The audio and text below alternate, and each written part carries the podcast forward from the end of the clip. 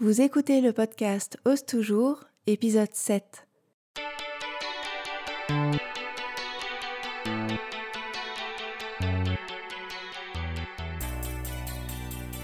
Je suis Monty, la fondatrice des patrons Ose Patterns.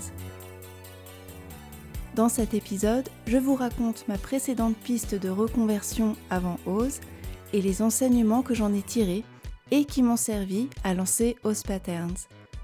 Je vous souhaite une bonne écoute.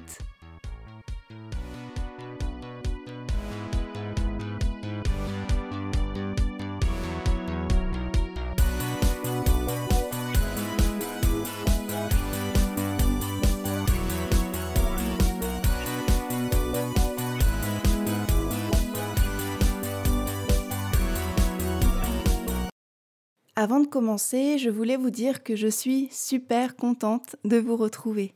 Pendant ces plusieurs mois d'absence euh, du podcast, je me suis euh, consacrée euh, au lancement d'OS Patterns en anglais, avec la traduction du site, de tous les patrons et des actions de communication associées.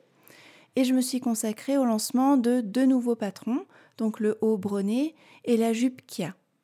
Le haut brenet, c'est un caraco que j'ai voulu accessible et intéressant pour les débutants, les débutantes, et euh, vous verrez, hein, il a un joli euh, revers agrémenté euh, de boutons décoratifs.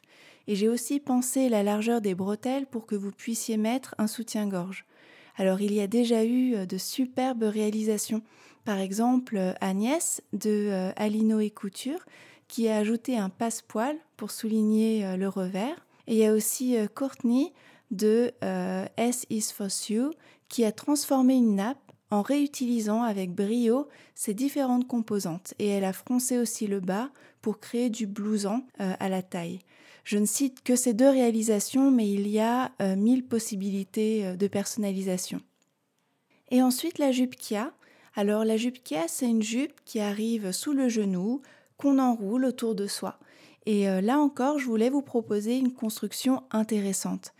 Il y a euh, un large pli sur le devant qui crée euh, l'effet d'une jupe portefeuille, mais la jupe est totalement fermée en bas. Il y a une seule couture côté et une couture milieu dos, et l'un des pans de la jupe est dans le biais, ce qui vous permettra d'apprendre de nouvelles techniques de montage, techniques que j'ai moi-même observées et appliquées pendant mes deux années en maison. Sarah Naomi a réalisé une version magnifique et euh, vraiment délicate dans un tissu fluide et euh, Elisabeth, euh, at Enolaguet66, a réalisé une version en Vichy, euh, audacieuse et graphique, dans laquelle on voit vraiment la, structure de la jupe. Donc voilà pour les nouvelles. Donc c'était une période riche et prenante. Et l'interruption du podcast s'est imposée naturellement en fonction des priorités. Mais pendant cette absence, les idées pour les épisodes ont foisonné et donc le podcast Ose toujours est de retour et je suis ravie de le relancer avec une nouvelle saison. Et les épisodes à venir, vous continuez à parler couture, confiance et entrepreneuriat avec les coulisses de l'aventure Ose Patterns. Donc c'est parti pour ce nouvel épisode, ma tentative de reconversion avant Ose. Ma tentative de reconversion, c'était pour devenir professeur de yoga. Alors je vais vous raconter euh, ma découverte du yoga, comment j'ai exploré cette passion et mes débuts comme professeur. Et le recul que j'ai aujourd'hui sur cette expérience me permet d'établir des parallèles avec l'aventure Os Patterns. Et j'espère que ce que j'ai appris pourra vous aider dans votre projet de reconversion quel qu'il soit. J'en fais peu mention sur mon fil Instagram, mais le yoga est vraiment un pilier important dans ma vie puisque cela fait 13 ans maintenant que euh, je pratique et euh, pour vous dire, j'ai nommé l'un des modèles, Kia, d'après ma professeure de yoga qui s'appelle Kia Nadermir. Et j'ai découvert le yoga en 2008 pendant mes études au Canada. En fait, j'ai étudié euh, un an là-bas et la rudesse de l'hiver canadien m'a conduite à chercher des activités sportives à faire à la maison. Et c'est comme ça que j'ai commencé à pratiquer avec des vidéos euh, qui s'appelaient Yoga Amazing et donc la session de yoga remplaçait une session de sport. C'est quand j'ai commencé euh, ma vie professionnelle, une fois de retour en France, que j'ai ressenti les bienfaits du yoga sur euh, mon mental et l'équilibre qu'il m'apportait au-delà des bénéfices physiques. Je me sentais mieux dans ma tête et dans mon corps après chaque séance. Et le moment que j'appréciais le plus était Shavasana, c'est la posture de fin, de, de relaxation.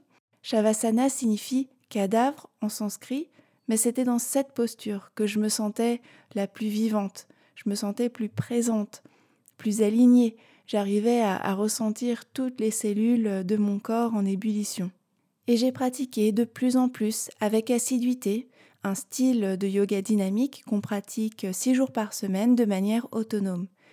Et euh, naturellement, et c'est ce qui arrive hein, quand on découvre une passion, bah, j'ai voulu en savoir plus. Et peut-être que c'est ce que vous vivez en ce moment avec la couture. Alors j'ai pratiqué de manière plus approfondie, plus subtile, pour comprendre le rôle de la respiration, découvrir et ressentir les alignements des postures en accord avec mon corps. J'ai également étudié l'anatomie, la philosophie du yoga, et je me suis intéressée aussi à la spiritualité dans ma quête de calme intérieur.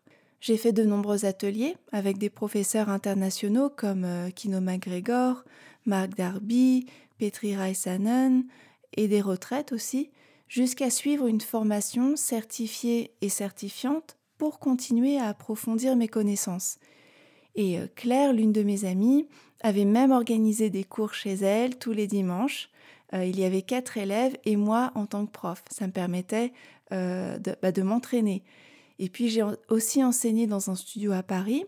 Euh, C'était une fois par semaine pour remplacer euh, mon amie Caroline pendant sa période de congé maternité. Alors pourquoi est-ce que je vous énumère tout ça? Pour vous montrer que pendant ces années euh, d'études que je faisais en parallèle de mon activité professionnelle, j'ai vraiment cherché à approfondir mes connaissances sur le yoga et son enseignement avec des formations, stages, pratiques personnelles, philosophie, anatomie.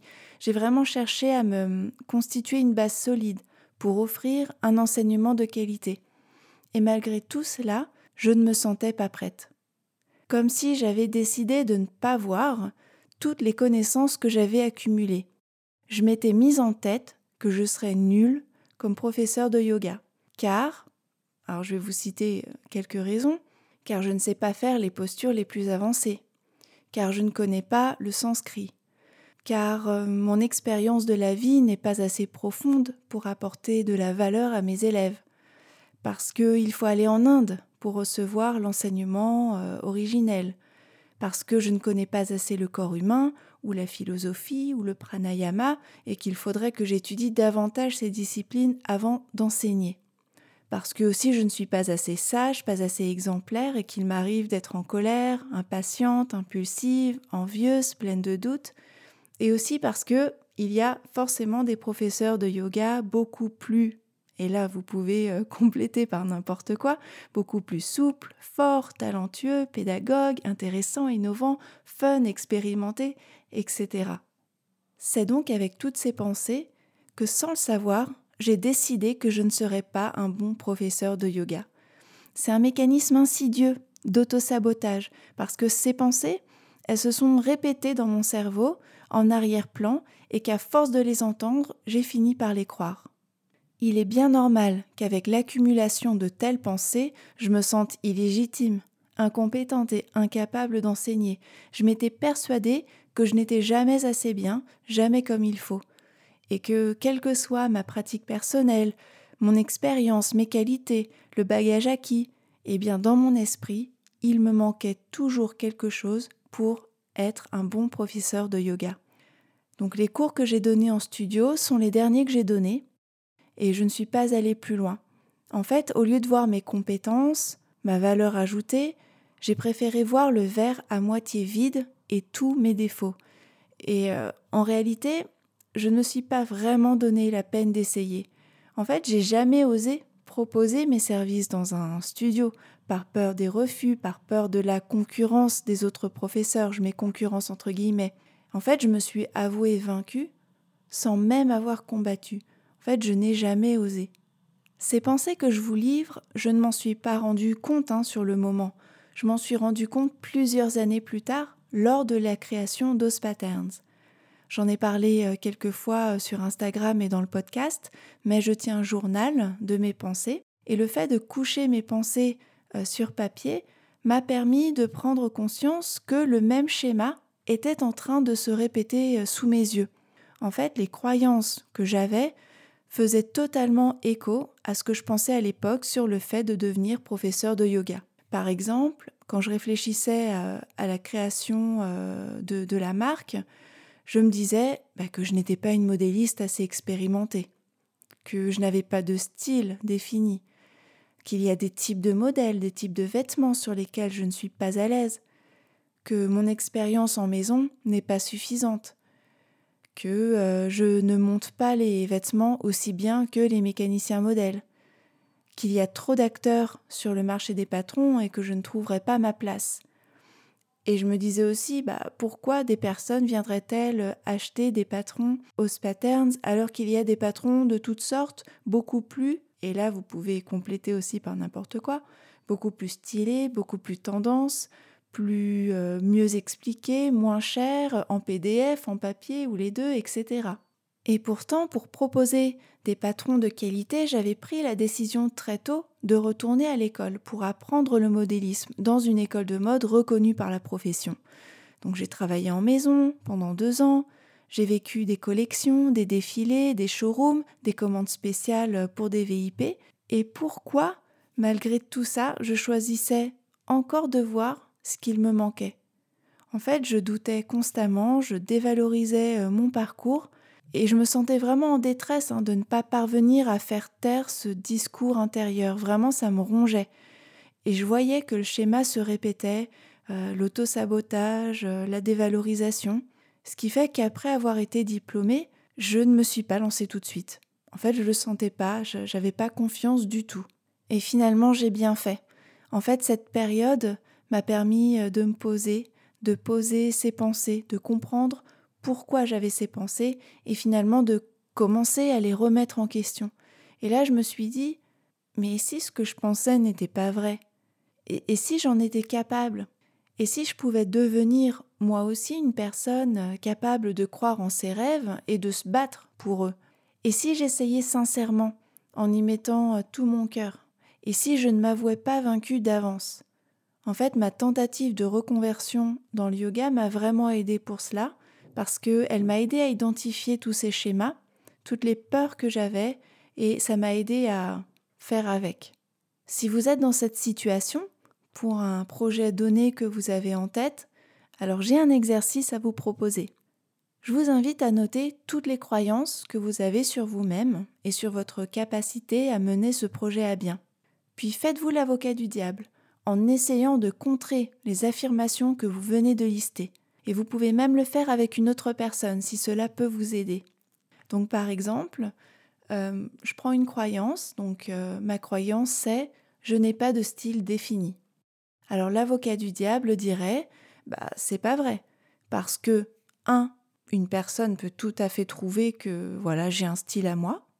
Deux, j'ai mon propre style, c'est le mien. Donc par définition, il est défini, c'est le style euh, os patterns, voilà.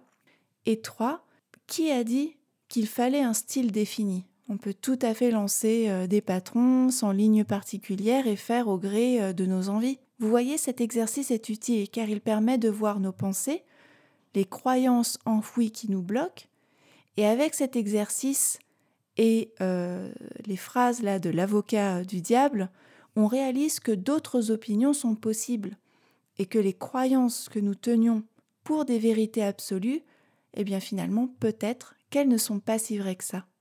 La suite de l'histoire, vous la connaissez. Euh, j'ai écouté mon cœur, cet élan euh, créatif euh, qui m'anime pour proposer des patrons accompagnés d'un podcast pour vous raconter tout ça, pour vous raconter mon expérience, en espérant que tous deux vous inviteront à oser. En lançant Ose, eh bien j'accepte les échecs qui vont avec, hein. j'accepte que tout ne marche pas comme je le souhaiterais, j'accepte de montrer mon travail avec cette inquiétude que les modèles trouvent leur public, et euh, j'accepte d'apprendre plein de choses sur le métier, sur moi-même, même si c'est pas euh, évident. C'est le jeu et j'ai décidé qu'il valait le coup. Et les doutes en arrière-plan ne disparaîtront jamais, je crois, mais en m'engageant dans cette voie, j'apprends à faire avec. Ma tentative de reconversion dans le yoga m'a appris deux choses et j'espère qu'elles pourront vous aider, quel que soit euh, le chemin que vous empruntez. Alors, un, cette tentative m'a appris qu'il faut s'écouter.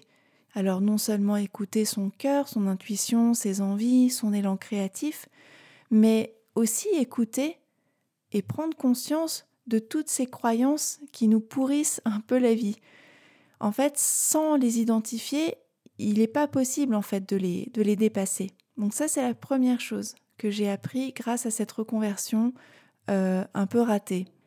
Et deux, la deuxième chose que j'ai apprise, eh bien, c'est qu'il ne faut pas trop s'écouter non plus, ou du moins ne pas accorder trop d'importance à ce dialogue intérieur qui déverse son flot d'inquiétude. Ces petites voix sont pleines de bonnes intentions, hein. elles veulent nous protéger, mais elles nous bloquent. Grâce à l'exercice dont je vous ai parlé, vous savez que vous avez en vous d'autres pensées alternatives, utiles et encourageantes vers lesquelles vous pouvez vous tourner pour réaliser le projet qui vous tient à cœur. Vous pouvez croire hein, que vous ne serez jamais assez bien, mais vous pouvez aussi choisir de croire que vous serez à la hauteur, que vous saurez vous débrouiller, que vous saurez vous en sortir, et que vous aussi, vous avez la capacité et le droit d'oser. Je vous remercie d'avoir écouté ce septième épisode. S'il vous a plu, n'hésitez pas à vous abonner et à lui donner 5 étoiles sur votre application de podcast ou un like sur YouTube. Cela aidera d'autres personnes à le trouver plus facilement et cela me donnera des ailes pour enregistrer les suivants. Si le cœur vous en dit, je vous invite à poursuivre cet échange sur Instagram at ose-patterns. J'espère qu'avec Ose Patterns, vous allez vous surprendre et découvrir des talents que vous ne soupçonniez pas et qui dépassent le cadre de la couture.